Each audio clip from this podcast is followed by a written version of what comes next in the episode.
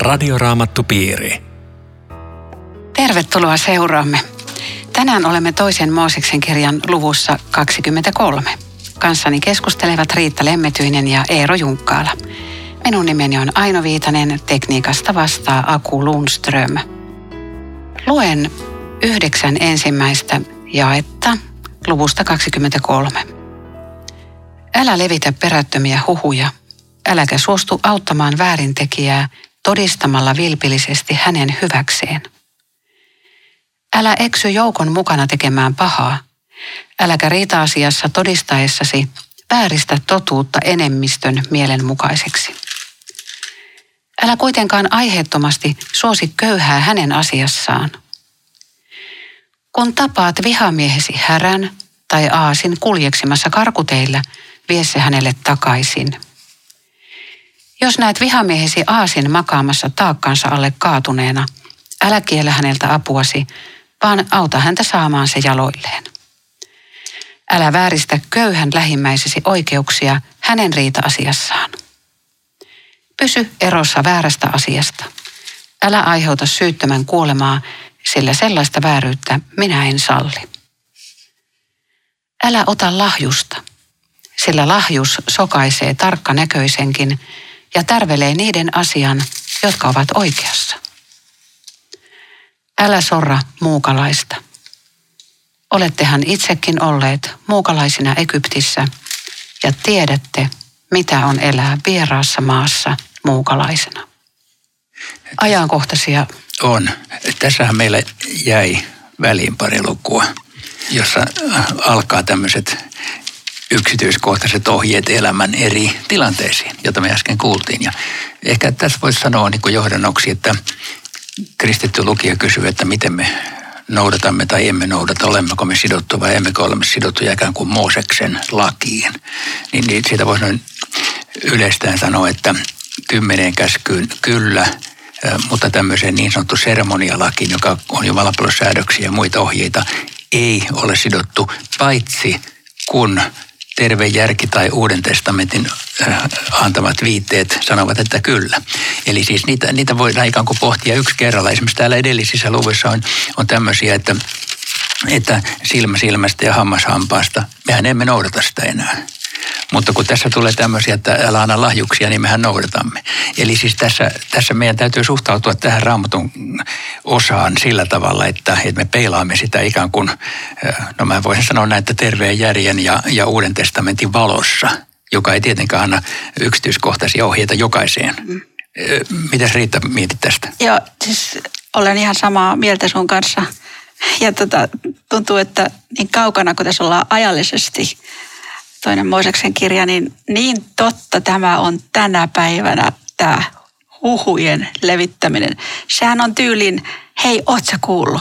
Hei, ihmiset puhuu. Hei, mä oon ymmärtänyt, että. Ja sitten tulee jotakin, jolla ei ole kuitenkaan semmoista todellisuuspohjaa. Ja tota, yksi hyvä tapa tsekata, että, että onko se aito tai onko se huhu, on sanoa sille, joka selittää tämmöistä jotain jännittävää, että ai kuule, jos mä nyt kerron tämän eteenpäin, niin saanhan mä siterata sinua. Niin heti tulee semmoinen, että no e, e, älä, älä ehkä kuitenkaan. Eli, eli se, on, se on kuitenkin semmoinen, joka ei ole välttämättä juuri niin, että joku totesi, että kun kuulet huhu, niin, niin asennoidu vähän kuin ampiaiseen. Älä välitä ollenkaan tai iske kerralla kuoliaksi. Aika hauska ohje. Tosiaan täällä levitä perättömiä huhuja, niin kyllä mulle tulee taas mieleen sitten kaikenlainen niin valhepropaganda, jota siis tietoisesti hämmästyttävän paljon siis tämän päivän maailmassa levitetään. Että puhutaan kirkkain silmin asioita, joilla mitään... Mutta voisiko tässä nähdä kuitenkin sen kontekstin, että, että tässä nähdään paljon vaivaa, että kukaan ei oikeudessa saa väärää, väärää tota, tuomiota, koska kun yhdeksäs käsky sanoo tällä todista väärää todistusta lähemmäisesti, niin tässä, on, tässä autetaan konkreettisesti, että näin, näin vältät sen. Joo, nämä ohjeethan, mitä luettiin, niin nehän on vähän niin kuin vuodisarnan selitystä kymmeneen käskyyn. Ne on samantapaisia. Että pikkusen niin kuin tarkentaa, että tarkoittaa tota. Joo. Mm. Eikö Uusi testamentti kiteytä lainkäskyt, että rakasta Jumalaa yli kaiken ja lähimmäistä niin kuin itseäsi. Eli me ollaan saman asian äärellä tässä. Mm. Ja kyllä tämä joukkopaineessa totuuden noudattaminen ja kaiken selittäminen parhain päin, niin kyllähän se on meille aikamoinen haaste. Joo. Ja kohdellaanko me muukalaisia hyvin ja Joo. Siis tämä on siis tää on valtava ohje noudatettavaksi. Älä eksy joukon mukana tekemään niin kuin porukka tekee. Ihan jo ajattelen, että olisiko uskon puhdistus koskaan tapahtunut, jos Martti Luther olisi joukon mukana opettanut ja tehnyt niin kuin se on aina tehty. Että keisarihan heitti hänelle, kun oltiin Wormsin valtiopäivillä, että oletko sinä ainoa, joka on ymmärtänyt raamattusi oikein. Kyllä, siinä tapauksessa kyllä. tai siitä porukasta, joka siellä oli koolla sillä hetkellä. Niin, ja siis silloinen kirkko ja raamatun opetus ylipäänsä. Että se, joka on riku jo, joukosta riippumaton, niin se on todella vapaa ihminen. Se on vaikeaa. Niin, kyllähän aikamoista itsenäisyyttä vaatii Joo. erota joukosta. Eikö kristityt aina uikki vastavirtaa vähän, että me Joo. pitäisi olla Ja sellaista? sitten tulee heti mieleen päinvastainen ajatus, että, että jos kristitty niin yrittää olla, että aina pitää olla joka asiassa vastahankaan, niin se voi Ei, sekin on sitten- kauheata. Ei. Niin. Niin, ne on joo, Joo. mutta ei, ei mennä siitä puhuta. Mutta tässä on varmaan vähän semmoinen, niin kuin puhutaan semmoisesta opportunismista, että ei ole, ei ole semmoista päämäärätietoisuutta. Ollaan vähän niin kuin riippuu, mikä on hyödyllistä, niin sitä mieltä ollaan kyseisessä tilanteessa ja ajassa. Ja, ja nämä on minusta erittäin hedelmällisiä ohjeita. Jumala auttakoon, että me osattaisiin nämä panna käytäntöön. Ja tuo jäi kolme on kyllä aika hauskakin. Älä kuitenkaan aiheettomasti suosi köyhää hänen asiassaan. Eli ei tavallaan se, että me suositaan jotenkin köyhää, kun me säälitään sitä, vaan, vaan pitäisi olla tasapuolinen kaikkien kesken. Niin ja siis tässä on varmaan taka-ajatuksena se, että nyt ollaan oikeudessa mahdollisesti. Ja köyhyyskään ei saa olla semmoinen kriteeri, että koska se on niin köyhä, niin, niin ei nyt tuomita sitä kuitenkaan, vaan se on se ehdoton totuus, joka, joka tässä on niin kuin se määrittäjä, ettei kukaan joudu kärsimään vääristä todistajista, koska koko se silloinen oikeuslaitos se perustuu todistajien lausuntoon. Se oli hirveän tärkeää, että ne oli just totta puhuvia ihmisiä. Pysy erossa väärästä asiasta. Joskus aika vaikea pysyä erossa. On pakko jotenkin kaikki odottaa ympärillä, että sä otat kantaa. Ja sitten jos joku ei ota kantaa, niin sitten alkaa hirveä häly siitä ja painostus. On- Onko meidän helppoa pysyä erossa vai onko se erossa pysyminen kannanotto? Niin, mitä tilanteita sä tuossa nyt sitten ajat. No mie- mietin lähinnä näitä, kun ihmiset vaatii somessa kannanottoja erilaisiin poliittisiin kysymyksiin ja muihinkin kysymyksiin. Pitäisi olla jo, jonkun puolella jotakuta vastaan, että voiko olla erossa asiasta. Niin, siis ei mun mielestä aina tarvitse olla kenenkään puolella ketään vastaan. Siis että tarkoitan, että Ei, ei, mutta se Joo. tulkitaan niin. no joo, Ja on todellinen taitolaji, siis jos ottaa jossakin, sanotaan nyt jossain vakavassa asiassa kantaa, niin se yksi määrittävä, ratkaiseva asia on se, että miten ihminen sen tekee, koska se voi olla vielä suurempi merkitys sillä, miten kuin mitä. Ja se on vaikeaa. Eli että sulla on totuus ja rakkaus, no, ne olisi niin kuin kimpassa keskenään ja Mutta vaikka sä sanot sen nätisti, niin sitten ihmiset tulkitsee sen omalla laillansa ja sitten sitä väännetään tuolla. Siis maailmahan täynnä tätä. Kyllä joo. Mutta omassa omassa tunnossa kuitenkin tietää sitten, miksi sanoi ja, ja halusi olla mille äänelle kuulijainen, että Pysy erossa väärästä asiasta. Kyllä se on, siinä vaan täytyy joo. sitten... Mutta tosiaan aina, aina ei tarvitse sanoa joka asiasta, mikä on väärin. Siis mä, joskus pitää sanoa tietenkin, mutta, mutta ajattelen, että joskus kristityillä on vähän sellainen, että mun pitää olla niin sellainen totuuden torvi jokaiseen mahdolliseen asiaan ja, ja se on aika ärsyttävää. Et koska siitä tulee sellainen luontaantava vaikutelma, että ei kukaan tule enää sen jälkeen Joo. sen ihmisen, ihmisen lähelle, joka Ei, sitten. joo. Ja, ja varsinkin semmoisen kohdalla, joka on eksynyt polulta ja on langennut ja hänellä on muutenkin jo paha olo, niin sitten vielä mennään lyömään ja ruoskimaan ja sormella osoittelemaan. Että... näistä ohjeista huomaa kyllä sen, että nämä tulee jotenkin ihmisen maailman ulkopuolelta, kun lukee tämän neljä. Kun tapat vihamiesi härän tai aasin, kuljeksimassa karkoteillaan, vie se hänelle takaisin. Eli tässä on ehkä ollut sellainen tilanne, että on ollut joku oikeusjuttu ja sitten ihmisistä on tullut vihollinen, joka on sitten lausunut jotakin kielteistä. Ja sitten on hänen aasinsa ja härkänsä jossakin ja pitäisi auttaa, niin sekään ei saa olla este, se, se vihollisuus, että mä autan kuitenkin sitä ihmistä. Ja tähän ei nouse ihmisen luontaisesta sydämestä, että, että pitää auttaa vaan semmoista, joka on vihamies, niin sitä mä kartan.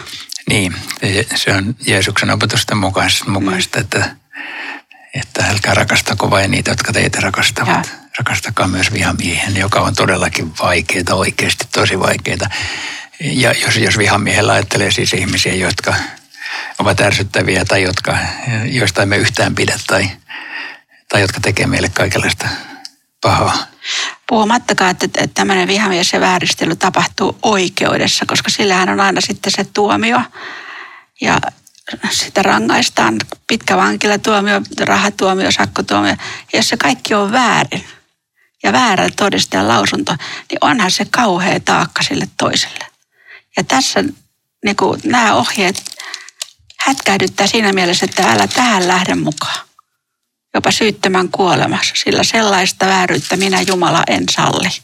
Ja 7. Että voisi ottaa vähän tämmöisen oikeustieteellisen johdanto-opintoihin tämmöisen, tämmöisen pätkän raamattu. Joo, niin. sitten on tuo lahjukset, kor, korruptio, joka on tämän maailman vakituinen ilmiö. Siis tämähän on, lahjukset on todellinen riasa koko kautta globaalisti kaikkien. Minä annan, jotta sinä sitten vastavuoroisesti annat, annat mulle jotakin. Että, tota, tässä mä näin semmoisen pilapiirustuksen kerran. Se oli tämmöinen blondisarja ja siinä tota, jonkun poliittisen puolueen edustaja seisoi ovella keräämässä varoja. Ja sitten se, joka avasi oven, niin kysyy siinä, että kiinnostaisi tietää, että mitä sinä edustat. Niin kaveri vastaa, että kuule, se riippuu ihan sun kannatuksesi suuruudesta. Jos se on iso, voin edustaa ihan mitä vaan. Mm-hmm. Tässä on lahjonta. Ja tota, tämä on... Joo. Se on tuommoisessa suuremmassa mittakaavassa, niin äh, Suomihan ei ole kovin kova lahjuksien ja, ja tämmöisen korruption ylläpitämisessä, vaikka sitten totta kai esiintyy, mutta maailmalla siihen törmää kyllä monissa maissa sillä tavalla, että ei tahdo pystyä tekemään mitään, jos yrittää olla antamatta. Siis ikään kuin pitäisi aina voidella rahalla. Ja niin totta, se on tosi vaikeaa ja silti, silti kristityt yleensä pyrkivät siihen, että lahjuksia ei anneta, koska se, on, se johtaa älyttömyyksiin, jos aina pitää antaa. Siis Suomihan on jossakin siis hyvässä kohdassa listaa, että meillä ei ole korruptiota niin paljon kuin maailmalla, mutta, mutta valtaosa maailmanvaltioista se on, se on semmoinen ase, joka, joka toimii joka paikassa. Se on niin vahva ase muuten, että, että tota Kiinan muuri, sitä ei ole koskaan murskattu ja vihollinen ei ole päässyt sen läpi. Mutta kolme kertaa se on, se on voitettu ja ylitetty kiinalaiset vartijat lahjoitti, ylipäästiin. Eli tota, se, se kertoo vaan, miten väkevä ase on lahjonta. Joo, ja kyllä mä, kyllä mä joudun Afrikassa tilanteisiin, jossa, jossa mä mietin, että kum, kumman mä teen, että saaks mä jonkun, jonkun tota palvelun ylimääräisellä lahjuksella vai en. Että kyllä ihan tuommoisessa pienessä joutu miettimään. Joo. Niin, älä sorra muukalaista. Se, se on raamatun kontekstissa aika puhutteleva jae, koska Israelhan oli valittu kansa ja muut eivät olleet. Ja, ja täällä on ohjeita, jolloin, jolloin tota, niihin muihin suhtaudutaan kyllä ihan toisella tavalla. Mutta tässä on tämä pääperiaate, että näin Jumalan ihminen aina toimii toista, toista kansaa ja toisen kansan edustajia kohtaan. Ja muuten ajankohtaista tämä siirtolaisten suhteen. Tai siis maa, maahanmuuttajia. Enenevässä määrin tulee väkeä muualta maailmasta myös meille ja tämä on kyllä hieno ohje muistaa, älä sorra. Tämä on Radioraamattu Piiri. Ohjelman tarjoaa Suomen raamattuopisto. www.radioraamattupiiri.fi. Tänään keskustelemme toisen Mooseksen kirjan luvusta 23. Seurassasi ovat Riitta Lemmetyinen, Eero Junkkaala ja minä olen Aino Viitanen. Luen jakeet 10 ja 11. Kuutena vuotena viljele maatasi ja korjaa sen sato, mutta joka seitsemäs vuosi anna sen levätä ja olla kesannolla. Kansasi köyhät saavat siitä silloin ravintoa ja sen mikä heiltä jää voivat villieläimet syödä. Tee samoin viinitarhoillesi ja olivipuillesi. Tämähän on tämmöinen äh, sapattivuosi-idea, joka on ollut ihan järkevä ja hyödyllinen ihan maanviljelyksessä ja, ja varmaan en ole asiantuntija, mutta nykyäänkin tietyllä tavalla noudatetaan, että vaihdetaan erilaisia viljelykasveja ja muuta. Mutta äh, mulla on tässä henkilökohtainen suhde tähän jakeeseen kymmenen, joka ei liity maanviljelykseen pätkääkään. Mutta mulla oli kerran vuosikymmeniä sitten semmoinen tilanne, että mä olin ollut nuorisonohjaajana yhdessä seurakunnassa kuusi vuotta, tai nuorisonohjaajana yli kahdessa seurakunnassa. Ja sitten mulla tuli tila elämäntilanne, että mä vai, mun pitäisi vaihtaa työpaikkaa. Ja mulla oli aika kova kriisi, että voinko mä jättää nämä nuoret, joiden parissa mä oon ollut tässä kuusi vuotta, että onko mulla niin Jumalalta lupa lähteä veksi tästä. Sitten mä avasin raamatun ja tuli kuutena vuotena viljele maasi ja korjaa sen sato, mutta seitsemäntenä anna sen olla. Okei, okay, kiitos, mä sanoin, kiitos Jumalalle, voin lähteä. Hyvä. En mä, en mä tällä perusteella lähtenyt, mä olin päättänyt sen tietenkin jo aikaisemmin. Mutta mä sain tästä niin kuin sisäisen levon. Okei, okay, se ei ole sun huoles, joku hoidetaan sen, sä saat mennä. Joo. Aika kiva. Siis ihan tällainen melkein peukalo. Joo, ja kyllä se jotenkin liittyykin tähän, koska eikö tässä näissä jakeissa ja ohjeissa on kuitenkin Jumalan huolenpidosta kyse viime kädessä. Siihen nämä tähtää, että köyhillä ihmisillä olisi aina syötävää, koska jossakin on, on pelto kesannolla ja, ja, ja sitten myöskin tämä sapattipäivä pysy työstäsi erossa, että, että siinäkin testata, että ollaanko Jumalalle kuuliaisia. Kyllä, joo, tähän oli tietynlainen sosiaali, sosiaaliturva, tämä pellonreunat, että, että siinä mielessä tämä muutettavat muuttaen se toimii edelleen. Minusta olisi kiva ottaa esille sellainen näkökulma, että, että lepoa ei, ei tarvitse ansaita työllä. Että, että lepo on Jumalan antama lahja ihmiselle, niin kuin tästäkin käy ilmi. Ihminen ei elä yksin leivästä. Ja sapatti tarkoittaa lopettamista ja lepäämistä, mutta eihän se kumminkaan mitään toimettomuutta ole, että ei mitään tehtäisi, vaan, vaan silloin saa keskittää ajatuksensa ja mielensä pyhä Jumalan puoleen. Joo, tässähän se sapatti motivoida jakessa 12, että, että voi sitten levätä. Et, et se, se on yksi motiivi siinä kyllä, mutta niinhän me on ymmärretty ja opittu viimeistään Lutterilta, että silloin myöskin pyhitetään Jumalalle tämä, tämä yksi päivä. Mutta siihen, mitä aina sanoo, että ei tarvitse ansaita sitä, niin siihen sopii, kun muistuttaa, että ihmisen ensimmäinen elinpäivä oli sapatin päivä. Eli ei, ei todellakaan ansaittu mitään. Se oli se ensimmäinen. Ai niin, luotin niin, kuudentena päivänä sitten me heti huilaamaan. Niin, mm, ei ansaittu mitään. Just. Tuossa jakeessa 13 sanotaan terävästi, noudattakaa tarkoin kaikkia minun käskyjäni, älkää kutsuko avuksi vieraita jumalia, niiden nimiä älkää päästäkö huulillenne. Jos ei ole perehtynyt asioihin tarkemmin, niin tässä tulee, että hetkinen, vieraita jumalia on, niitä ei saa kutsua avuksi. Mitä tässä tarkoitetaan? Voisi olla että kaikenlaista epäjumalan palvelusta, mikä sitten, kun tässä annetaan kansalle ohjeet, että kun ne menee sinne luvattuun maahan ja siellä sitä sitten on pilvin pimein, että, että olkaa erossa niistä. Mutta tietenkin tämä on täysin yleispätevä ohje, että, että kaiken epäjumalan palvelukseen. Ja mulle tulee tällä hetkellä mieleen, että myöskin kaikenlaiseen tämmöiseen tämmöisen niin demoneihin yhteydenottoon ja sen tyyppiseen, joka nyt sitten uushenkisyyden kautta leviää tämmöinen okkultismi, spiritismi ja sen kaltaiset, että, että kyllä tässä selvästi sanotaan myöskin, että ni, niihin päin ei mitään kontaktia. Joku kuulija voi nyt miettiä kyllä tämän tekstin pohjalta, että kyllähän mä huutasin avuksi oikeaa Jumalaa, yhtä ainoata oikeaa Jumalaa, kun mä vaan tietäisin, että kuka se näistä kaikista jumalista ja jumaluuksista on, niin, niin mitä Riitta vastaisit semmoiselle henkilölle? Suomessa lähdetään ainakin ensin liikkeelle Jumalasta ja kristinuskon Jumalasta, joka on Jeesuksen Kristuksen isä. Ja jos rippikoulu on käyty, niin siitä Jumalasta tiedetäänkin aika paljon. Mutta toki tietysti, jos sä meet Intiaan, niin, niin tota, siellä se kysymys onkin sitten jo vähän visasempi. Mutta nimenomaan on vain yksi Jumala. Nämä muut on epäjumalia, ihmisen luomia jumalia. Niillä ei ole minkäänlaista virkaa, mitä me Jumalalta odotetaan ja, ja mit, kuka hän on. Eli... No, mm, ainakin semmoinen ero on kaikissa muissa jumalissa kristinuskon Jumalaa verrattuna, että vaan, vaan meidän Jumalalla on haavat. Hän, hän on ainut Jumala, joka on kärsinyt meidän puolesta. Kyllä, ja kyllä ja.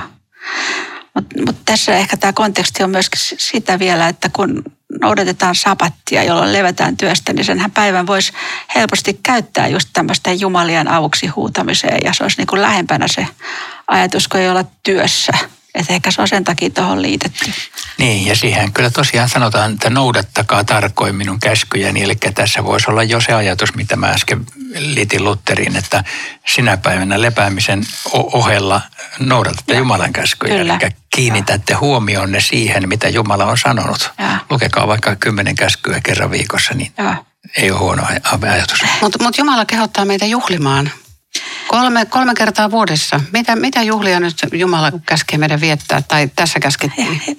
Joo, siis tota, no se periaate, mihin viittaat, niin se teki jotenkin hyvää. Siis ehkä Jumala sanoisi tänään, että kuule lähde vaan kesäjuhlille. Se on juhlamieli, se on yhteisöllistä, siellä on, siellä on samassa hengessä väkeä. Ja nämä kolme juhlaa on tietysti ratkaisevan tärkeitä myöskin meille – kristillinen niin, kalenteri on siitä. Tämä on ensimmäinen juhlakalenteri täällä vanhassa testamentissa. Tämä on tosi suppea. Sitä laajennetaan myöhemmin myös kolme Mooses 23, joka muuten muistaa siitä, että tämä on kaksi Mooses 23 ja se on 323. Niin siellä on aika seikkaperäinen selvitys, että mitä nämä oikeastaan sitten on. Että edes, edes nämä, nämä nimet ei sano suoraan paljon mitään, mitä ei. tässä on, että happamattoman levän juhla, elonleikkuujuhla, korjuujuhla. Ja. Mutta niille on myöhemmin sitten selitykset, että, että toi eka tarkoittaa tietenkin pääsiäistä ja, ja sitten tämä elon leikkuujuhla, niin se, se, on, niin, se on myöhemmin viikkojuhla ja puhutaan myös korjuujuhlasta, että meidän mennä vähän sekaisin nämä sanat. Ja, ja sitten se on helluntai. Mm. Mutta että se helluntai tulee vasta uudessa testamentissa, mutta se on se, on se juhla kuitenkin jo, jolle tulee tämä sisältö. Joo. Eli, eli kristikunnan kolme suurta juhlaa, suurinta juhlaa, niin sillä on vahva kytkös tähän, että on... Mutta toi kolmashan on ö, lehtimajajuhla. Niin, mutta mä ajattelen, että pääsiäinen ei, ja tuota, happamattoman leivän juhla, vaikka ne nyt on yhteen samaa, mutta siihen kiteytyy pitkäperjantai ja pääsiäinen. Totta kai, Ja joo. sitten, sitten tämä viikkojuhla on helluntai. Et lehtimajan juhla, sitä ei ole, mutta tätä se on sitten Mä, mä kiinnostaa niin tämän, tämän pohjalta, miten voisi linkittää sitä meidän aikaa, että onko me, kun tässäkin puhutaan vuoden kierrosta, niin mitkä on meidän kirkkovuodessa semmoisia juhlia, joita Jumala nyt haluaisi, että, että me vietettäisiin? Niin, no se on ihan, ihan selvää, että pääsiäinen on, jos, jos me peilataan niin sekä vanha että uusi testamentti, pääsiäinen on ydinjuttu molemmissa. Siis Exodus on vanhan testamentin peruspilari Jumalan vapautti. Ja ortodoksella pääsiäinen onkin varmaan suuri juhla. Joo, joo. Että et se siis, se mitä on Jumala on tehnyt vanhan testamentin aikana on perustavaa kaikelle sille, mitä tässä kirjassa kirjoitetaan. Ja sitten Uudessa testamentissa Jeesuksen sovitustyö ja ylösnousemus tietenkin on niin kristinuskon ydintä, että sen enempää ydintä ei voi olla. Mutta sitten kaikki muu on... on helluntai on kyllä Helluntai kirkon. tietenkin pyhän hengen vuodattamisia, siis oikeastaan siis kristillisen kirkon syntymäpäivänä on todella suuri juhla. No, no sittenhän me kristittyinä pannaan varmaan joulu kolmanneksi, eli Jeesuksen syntymäjuhla, josta tässä ei puhuta mitään. Ja ei tietenkään puhuta. Ja sitten Lehtimäen juhlahan me emme kristillisissä piireissä vietä, jotkut, jotkut viettääkin ja käy, käy ikään kuin juutalaisuutta sympatiseeraksensa myöskin Israelissa juhlimassa. Se on ihan sallittua, mutta se ei ole meidän juhlakalenterissa kuitenkaan mikä erityinen juhla. Vaikka Uudessa testamentissa Jeesus juuri siinä juhlassa kyllä pitää aika puhuttelevan puheen, että kyllä se, se niin läsnä on. on. Mikä vastaa meillä sitten tätä Lehtimajan juhlaa, jos ajatellaan meidän kirkkovuotta? En mä tiedä, tarvitsisiko se sitä vastata, vastata mikään. mikään. Niin. Mm. Se on, toisaalta sanotaan, että se on vähän tämmöinen tuhatvuotisen valtakunnan symboli siis tuolla profettojen kirjoissa. Mm. Tämä, sitten kun nämä muuttuu lupauksiksi ja tätä kehotuksesta, tämä on minusta erittäin puhuttelevaa tämä Jumalan lupaa enkelin. Joo, mä sanon vielä tuosta jakeesta 19, kun siellä on kummallinen lause, että älä keitä karitsaa emänsä maidossa niin tästä jakeesta juutalaiset ottanut sellaiset koshersäännöt, että me tänä päivänä Israeliin, niin, niin ne pitää liha ja tota, maitoruuat erikseen tämän raamatun kohdan perusteella. Se on aika erikoinen. meni pieleen kyllä. Mutta... Eikö tässä ole kananilaisten epäjumalan palvonnasta ja semmoisista? Joo, joo, mutta se on jännä, että ne on tehnyt tämmöisen sovelluksen. No, joo, okay. Tämä enkeli täällä siis jakeessa 20. Mä, jos mä luen sen, niin minä lähetän enkelin kulkemaan sinun edelläsi, soilemaan sinua matkalla ja viemään sinut siihen paikkaan, jonka olen sinulle varannut.